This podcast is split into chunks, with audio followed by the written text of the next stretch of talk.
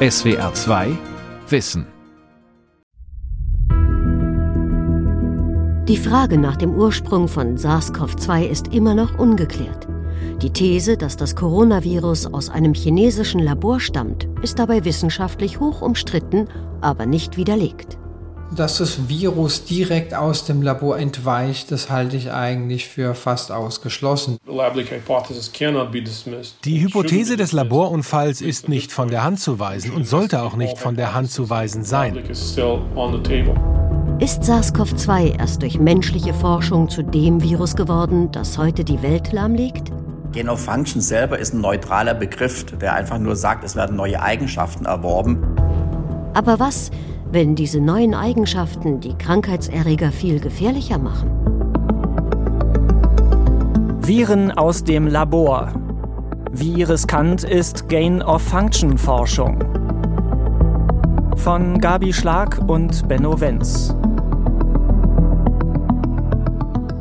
265 Millionen Krankheitsfälle, 5,2 Millionen Tote.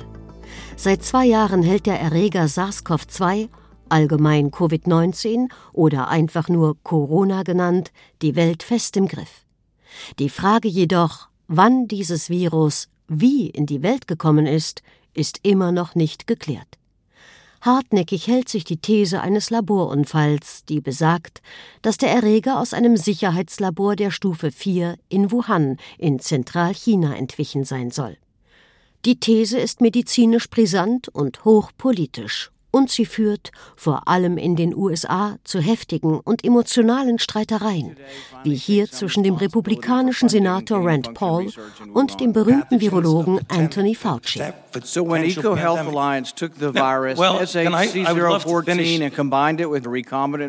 Es steht die Behauptung im Raum, dass Amerika die Forschungen in Wuhan mitfinanziert haben soll.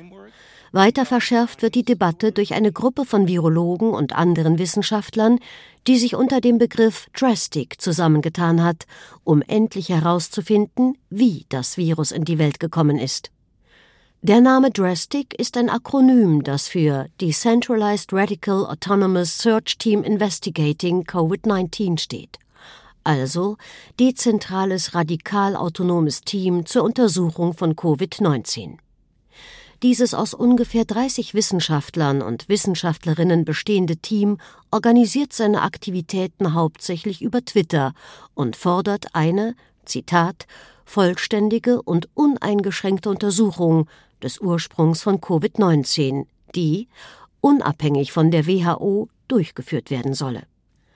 Eines der Gründungsmitglieder von Drastic ist der russisch-kanadische Wissenschaftler Juri Daigen.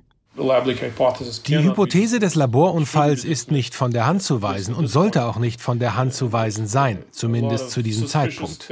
Und es gibt eine Menge verdächtiger Dinge, verdächtige Merkmale des Virus und verdächtiges Verhalten von Wissenschaftlern oder anderen Indizien, die auf ein mögliches Leck im Labor hinweisen. Besonders verdächtig ist für Yuri Daigen das Verhalten der Chinesen. Eine zunächst öffentlich zugängliche Datenbank mit Labordaten vom Wuhan-Institut für Virologie haben die Behörden im September 2019, also kurz vor dem Covid-19-Ausbruch, plötzlich aus dem Netz genommen. Sie verweigern die Herausgabe dieser Labordaten bis heute. Anfang 2021 reiste eine internationale Delegation von 13 Wissenschaftlerinnen und Wissenschaftlern nach Wuhan, um die Umstände vor Ort zu untersuchen. Das vorläufige Untersuchungsergebnis ist bis heute die Position der WHO. Ein Laborunfall als Ursache sei, Zitat, extrem unwahrscheinlich. Die WHO geht von einer Zoonose aus. Irgendwo in Südchina, wo es viele Fledermaushöhlen gibt, hatte ein bislang unbekanntes Tier, vielleicht ein Schuppentier, Kontakt mit einer Fledermaus. Dieses Tier wurde dann von Jägern lebend gefangen und von Händlern nach Wuhan transportiert. Auf dem dortigen Wildtiermarkt konnte das Virus dann von dem Tier auf einen Menschen überspringen. Juri Daigin hält diese Theorie bislang für nicht überzeugend.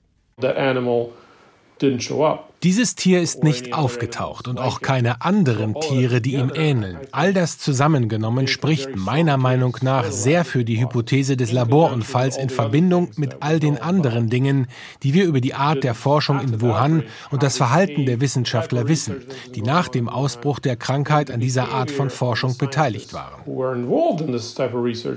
Inzwischen gibt es immer mehr Stimmen, die ein solches Szenario nicht mehr für ganz so unwahrscheinlich halten und die These eines Laborunfalls genauer untersuchen lassen wollen. The battle has always been die Frage war immer, können wir es ausschließen? Und viele Leute sagten, ja, absolut. Wir können eine undichte Stelle im Labor ausschließen. Und jeder, der etwas anderes behauptet, ist ein verrückter Verschwörungstheoretiker. Und wir haben gesagt, nein, Moment mal.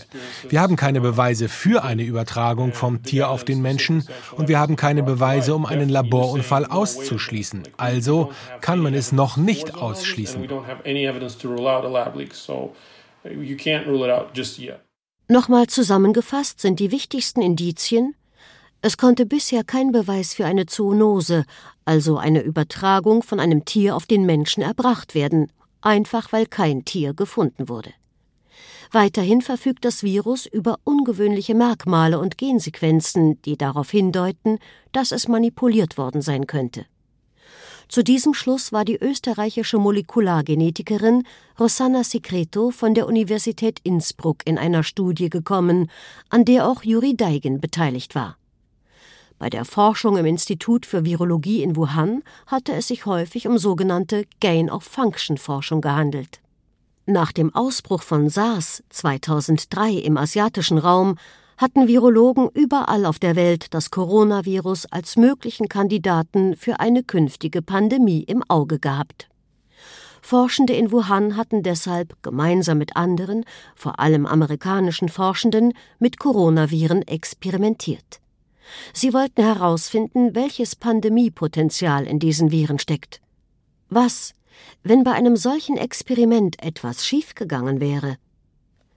Nicht völlig abwegig, meint Juri Deigen. Of Virology is really the biggest source of das Wuhan Institute of Virology ist wirklich die größte Quelle dieser Viren in der Region. Es ist bekannt, dass es nicht nur Viren aus der ganzen Welt sammelt und nach Wuhan bringt, sondern auch daran arbeitet, die Viren zu modifizieren, sie in Zellkulturen und an Tieren zu studieren, um sie übertragbarer und gefährlicher zu machen und die Wahrscheinlichkeit zu erhöhen, dass sie Menschen infizieren. All dies zusammengenommen erklärt meiner Meinung nach die Beobachtung, dass der Ausbruch in Wuhan stattfand, viel besser durch die undichte Stelle im Labor als durch den sehr merkwürdigen Zufall, dass hier etwas völlig Natürliches geschehen sein soll. Viele andere Fachleute sind aber nicht dieser Meinung. Vincent Racaniello beispielsweise, ein angesehener Virologe von der Columbia-Universität in New York schließt die Möglichkeit eines Laborunfalls kategorisch aus. The idea that this virus SARS-CoV-2 was made by gain of function die Vorstellung, dass SARS-CoV-2 durch Gain of Function entstanden ist, ist unmöglich, weil niemand ein auch nur annähernd ähnliches Virus im Labor hatte, aus dem man SARS-CoV-2 hätte herstellen können. Alles, was wir hatten, waren entfernt verwandte SARS-Coronaviren aus dem ersten Ausbruch im Jahr 2003. Wir hatten Viren in Fledermäusen, Coronaviren von Fledermäusen, die entfernt verwandt sind. Aber wenn man SARS-CoV-2 herstellen will, muss man etwas Ähnliches als Ausgangsmaterial haben. Und das hatte niemand. Wenn man sich also das Virus ansieht, kann man sofort sofort sagen, niemand hatte den Vorläufer, also ist es unmöglich, dass es hergestellt wurde. Kürzlich hat der Fund eines Forschungsteams in Laos unter der Leitung des Pariser Pasteur-Instituts die Theorie der natürlichen Zoonose wieder plausibler gemacht. Die Forscher entdeckten in Fledermaushöhlen bei Hufeisennasenfledermäusen Viren, die SARS-CoV-2 noch um einiges ähnlicher sind als alle anderen bisher in Tieren gefundenen Viren. Die laotischen Viren besitzen sogar die Fähigkeit, direkt an den menschlichen ACE2-Rezeptor zu binden und so, ohne Zwischenwirt und ohne Manipulation in einem Labor, menschliche Zellen zu infizieren. Ein Beweis ist das allerdings noch nicht. Doch den braucht es, um endgültig alle Mutmaßungen über eine Beteiligung chinesischer Wissenschaftler am Covid-19-Ausbruch zu widerlegen. Universitätsklinik Freiburg. Sicherheitslabor der Stufe 3. Martin Schwemmle, Professor am Institut für Virologie des Universitätsklinikums Freiburg und Fachmann für hochpathogene Influenzaviren, führt heute mit seinem Team ein Gain-of-Function-Experiment durch. SWR 2 Wissen hat die seltene Gelegenheit, dem Experiment beizuwohnen. Also unser Labor ist hauptsächlich daran interessiert, warum zoonotische Influenzaviren wie zum Beispiel die Vogelgrippeviren die menschliche Speziesbarriere überwinden können, besonders die angeborene Immunantwort. Wir versuchen praktisch diese Immunantwort zu umgehen, indem wir das Virus mit etwas Neuem ausstatten und führen so artifiziell jetzt diese drei bis vier Aminosäuren in das H5N1-Virus oder H7N9-Virus ein, die es ermöglichen, dass diese Viren übertragbar sind. Auch hier in Freiburg wollen die Forschenden also einem Virus neue Fähigkeiten verleihen. Postdoc Kevin Ziminski, der das Experiment durchführen wird, ist schon an der Tür zur Schleuse, hinter der er sich umziehen und einen kompletten Schutzanzug anlegen muss. Das sind ja Vogelgrippeviren, die sind humanpathogen, verursachen eine hohe Sterblichkeit. Deswegen müssen solche Sachen immer unter S3-Bedingungen stattfinden, das heißt in Vollmontur. Und das werde ich jetzt machen. Ich werde jetzt die Schleuse betreten. Hier darf nur noch das Laborpersonal durch und ausnahmsweise ein Aufnahmegerät von SWR 2 Wissen. In den Räumen herrscht ständiger Unterdruck, sodass keine Luft jemals das Labor verlassen kann, erklärt Laborleiter Martin Schwemmel. Jetzt stehen wir vor dem S3 Laborbereich und charakteristisch für diese Laborbereiche ist die extrem gute Durchlüftung. Und darum hat man diese großen Rohre hier, die die ganze Lüftung dann meistern. Man hat eine sehr hohe Umwälzung im S3-Bereich. H7N9 ist ein Vogelgrippevirus, das manchmal auf Menschen überspringt und schwere Erkrankungen verursachen kann, vor allem in Asien, wo Menschen sehr engen Umgang mit Geflügel haben. Allerdings kommt es nur bei manchen Menschen tatsächlich zur Infektion. Das Laborteam will überprüfen, ob es an bestimmten Eigenschaften des Virus liegen könnte, dass es manchmal zur Ansteckung kommt und manchmal nicht. Deshalb verleiht der Leiter des Experiments, Postdoc Kevin Ziminski, den Vogelgrippeviren verschiedene genetische Eigenschaften, von denen bekannt ist, dass sie den Erregern die Vermehrung in menschlichen Zellen erleichtern. Jetzt werde ich die äh, manipulierten Viren auf die äh, Zellkulturen geben, auf die menschlichen und auf die äh, Vogelzellkulturen, um mir dann im Anschluss anzuschauen, wie das virale Wachstum auf diesen Zellen ist. Die Infektion wurde jetzt gemacht und jetzt werde ich die für eine entsprechende Zeit auf 37 Grad inkubieren. Was für Laien vielleicht nach riskanten Experimenten klingt, ist Arbeitsalltag für Virologen wie Kevin Ziminski.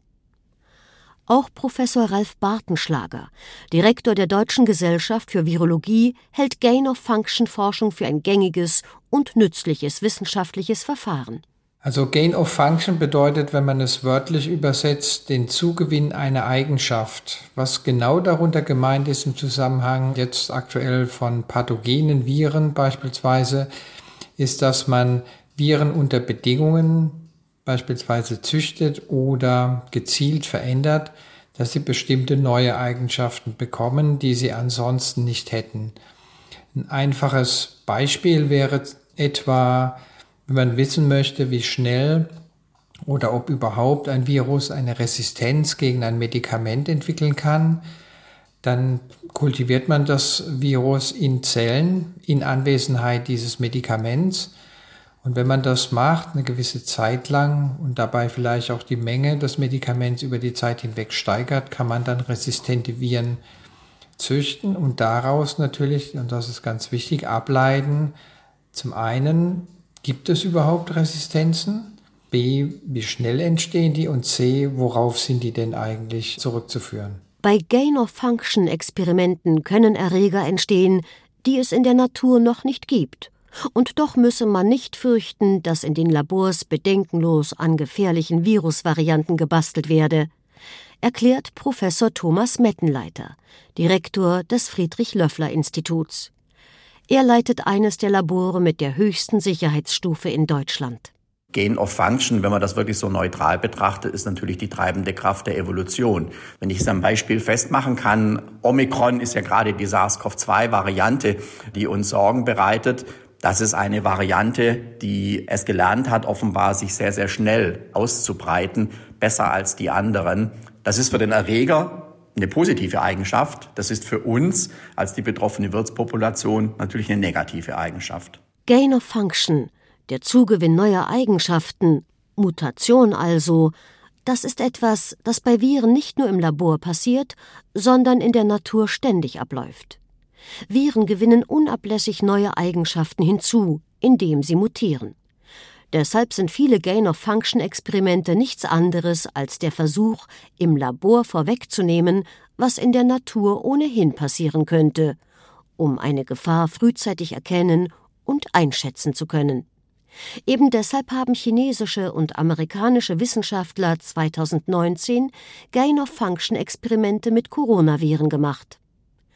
US-Virologe Vincent Racaniello. We knew about experiments where they were trying to see es wurden unter Beihilfe amerikanischer Forscher Experimente gemacht, bei denen versucht wurde herauszufinden, ob Coronaviren, die in Fledermäusen in China zirkulieren, in der Lage sind, Menschen zu infizieren. Sie nahmen also die Spike-Gene dieser Viren und setzten sie in Laborviren ein und infizierten dann Zellkulturen und dann auch Mäuse. Das ist also ein Gain-of-Function-Experiment, weil man dem Virus eine neue Eigenschaft verleiht die Eigenschaft, menschliche Zellen zu infizieren. Ja, und die Frage war eigentlich nur, ob sich diese Fledermaus-Coronaviren in menschlichen Zellen vermehren können. Das ist alles, was sie wissen wollten. Denn das wäre schließlich der erste Schritt zu einer Gefahr für den Menschen, oder? Selbst diese Art von Experiment ist also eher harmlos, liefert aber gute Informationen. Universitätsklinikum Freiburg. Das Gain-of-Function-Experiment mit dem Vogelgrippevirus ist vorangeschritten. Postdoc Kevin Ziminski untersucht die Zellkulturen, die mit den genetisch veränderten Vogelgrippeviren in Kontakt gebracht worden sind. Welche Eigenschaft des Virus ist diejenige, die den Viren die Infektion ermöglicht? Ja, also ziemlich überraschende Ergebnisse. Damit hätte ich jetzt nicht gerechnet. Aus dem äh, erwarteten Vorteil der Viren ist eher Nachteil geworden. Ich hätte damit gerechnet, dass die Einführung der Mutationen, die einen Schutz vermitteln sollen gegen den menschlichen Schutzfaktor, dass die Viren auf den humanen Zellen besser wachsen können. Aber das Gegenteil ist der Fall. Die wachsen deutlich schlechter. Ja, das würde bedeuten, dass das nicht so einfach ist zu übertragen. Also wir können nicht einfach die Mutationen, die wir in den menschlichen Stämmen gefunden haben, auf die Vogelgrippe übertragen. Aber wenn die Vogelgrippeviren trotz der im Gain-of-Function-Experiment verliehenen Mutationen die menschlichen Zellen nicht infizieren können, woran liegt es dann, dass sie überhaupt manchmal auch Menschen krank machen können? Die Forschenden haben einen Verdacht. Vielleicht liegt es gar nicht an den Viren, sondern an den menschlichen Genen. In Deutschland müssen die Wissenschaftler sich jedes derartige Experiment vom Ethikrat abzeichnen lassen denn Gain of Function gilt als ausgesprochen gefährlich. Schließlich kann es trotz aller Sicherheitsbarrieren doch nie ganz ausgeschlossen werden, dass ein verändertes Virus in die Umwelt gelangen könnte. Viele Fachleute sehen die hohen Sicherheitsstandards aber nicht als Beschneidung ihrer wissenschaftlichen Freiheit. Der Leiter des Friedrich Löffler Instituts, Thomas Mettenleiter. Ich bin da ein sehr großer Anhänger von Einzelfallentscheidungen und Einzelfallprüfungen. Das heißt, man muss sich in jedem Einzelfall bei diesen möglicherweise gefährlichen Experimenten sehr genau ansehen, wie ist der Erkenntnisgewinn, wo ist das Risiko unter welchen Bedingungen kann ich dieses Experiment, wenn ich sage, der Erkenntnisgewinn ist wichtig, dann mit einer höchstmöglichen Sicherheit durchführen. Das sind die Parameter, die geprüft werden müssen. So ein generelles Verbot bringt ja meistens die Situation, dass die Einzelfallprüfung dann nicht mehr stattfindet. Da bin ich überhaupt kein Freund davon. Professor Georg Schmidt ist Vorsitzender des Arbeitskreises medizinischer Ethikkommissionen. Er beschreibt das Dilemma, in dem sich Forschende oft befinden. Die potenziell gefährlichsten Experimente haben natürlich auch den potenziell größten Nutzen. Ich will ja gezielt die Pathogenität erhöhen, um etwas über die Funktionsweise des Virus zu lernen, vor allen Dingen, wenn es sich ändert, um so gewappnet zu sein, für spontan auftretende Veränderungen in der Zukunft. Angefangen mit dem schlechten Ruf von Gain of Function hat alles 2010. Damals war die Sorge in der Fachwelt groß, dass ein besonders infektiöses Vogelgrippevirus die Fähigkeit zur Mensch-zu-Mensch-Verbreitung erlangen könnte. Ron Fouchier aus Rotterdam vom Erasmus Medical Center und Yoshihiro Kawaoka von der Universität von Wisconsin, USA, wollten das herausfinden und versuchten im Zuge ihrer Gain-of-Function-Experimente Viren zu erschaffen, die diese Fähigkeit besaßen. Thomas Mettenleiter was Ron Fouchier und Yoshihiro Kawaoka gemacht haben, sie haben dann im experimentellen Ansatz in Versuchstieren, in Frettchen, Selektion auf das Virus angelegt, um es besser übertragbar zu machen. Das gelang mit dem Wildtyp H5N1-Virus nicht. Da musste man vorher drei unterschiedliche Veränderungen einführen, um dem Virus so ein bisschen einen Kickstart zu geben. Und dann war es aber zumindest im experimentellen Ansatz wirklich möglich, dass dieses Virus diese bessere Übertragbarkeit über die Luft, also die bessere Transmissionsfähigkeit dann erlangt hat. Das ist bis heute in der Natur glücklicherweise noch nicht passiert. Aber wir wissen jetzt, dass zumindest die grundsätzliche Fähigkeit dafür nicht ausgeschlossen werden kann. Daraufhin entbrannte eine heftige Debatte in der internationalen Wissenschaftsgemeinde. Kritiker warfen Ron Fouchier vor, unseriös zu arbeiten. Er erzeuge in seinen Labors Killerviren und potenzielle Biowaffen. Der Virologe Vincent Racaniello aus New York erinnert sich an die damals aufgeheizte Stimmung. The original virus so ist das ursprüngliche Virus, mit dem die Frettchen infiziert wurden, das Vogelgrippevirus H5N1 bei Hühnern sehr pathogen. Und wenn es Menschen infiziert, kann es schwere Krankheiten verursachen. Die Annahme war also, wenn Fouchier und Kawaoka ein Virus entwickelt haben, das sich auf Frettchen übertragen kann, wird es die halbe Welt töten. Aus Sorge dass die Beschreibung der molekularbiologischen Manipulationen in den bevorstehenden Publikationen möglicherweise eine Bauanleitung für Terroristen sein könnte, hatte das US National Science Advisory Board for Biosecurity die Redaktionen der berühmten Wissenschaftsmagazine Science und Nature aufgefordert, auf die Veröffentlichung von Detailergebnissen zu verzichten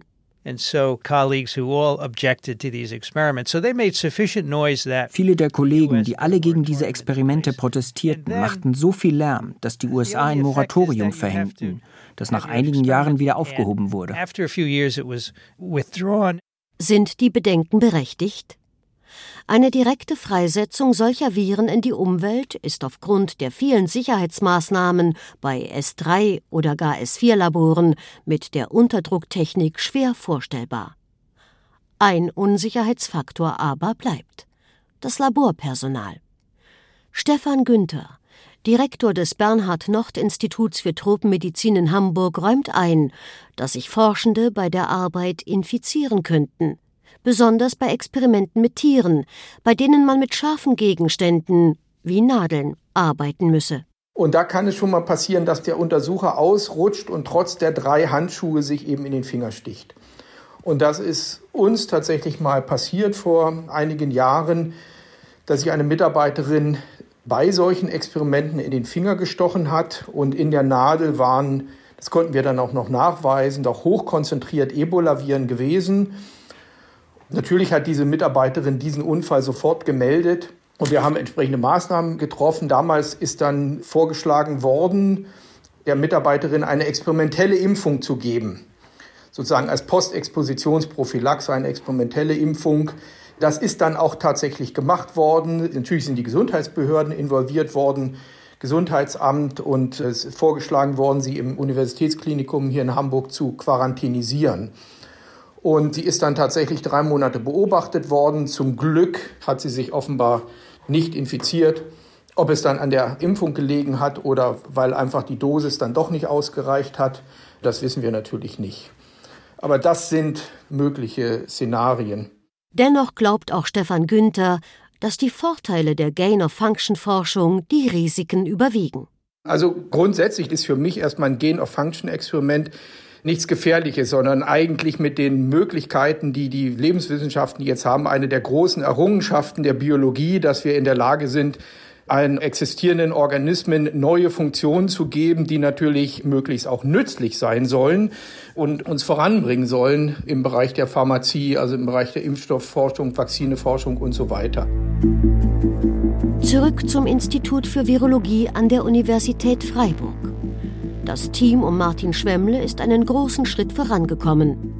Die Forschenden konnten nicht nur ihren Verdacht bestätigen, dass es weniger an den Viren und eher an den menschlichen Zellen liegt, ob es zu einer Ansteckung kommt. Sie konnten auch bestimmen, was genau den Unterschied bei den menschlichen Zellen ausmacht. Also die Versuche, wo wir überprüfen wollten, wie einfach es diesen Viren fällt, die menschliche Speziesbarriere zu überwinden, die haben eigentlich gezeigt, dass diese Viren ernsthafte Probleme haben. Also wenn man tatsächlich dann infiziert wird, liegt es sehr wahrscheinlich an dem Gendefekt, den man dann trägt. Das heißt übersetzt, dass wir ein sehr gutes Abwehrsystem eigentlich auch wirklich besitzen und nur in sehr seltenen Fällen dieses Abwehrsystem überwunden werden kann. Eigentlich sind es gute Nachrichten. Damit ist das Rätsel gelöst, warum manche Menschen an Vogelgrippe erkranken und andere nicht. Die Freiburger Wissenschaftler und Wissenschaftlerinnen wollen nun als nächstes einen Gentest entwickeln, mit dem es möglich ist festzustellen, ob jemand diesen speziellen Genfehler hat. Das wäre vor allem für Menschen, die viel Umgang mit Vögeln haben, eine wichtige, vielleicht lebensrettende Information.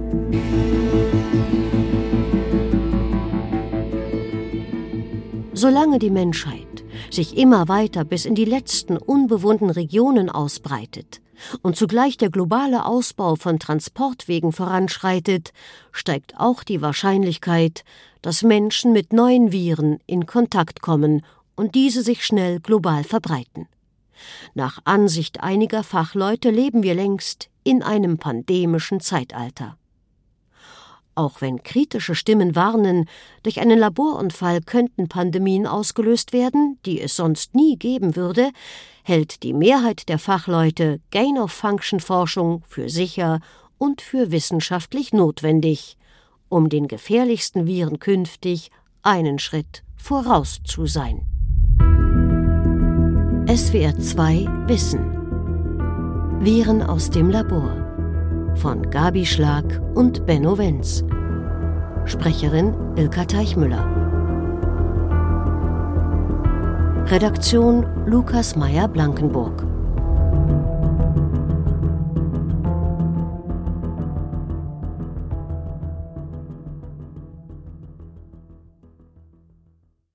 SWR 2 Wissen Manuskripte und weiterführende Informationen zu unserem Podcast und den einzelnen Folgen gibt es unter swr2wissen.de.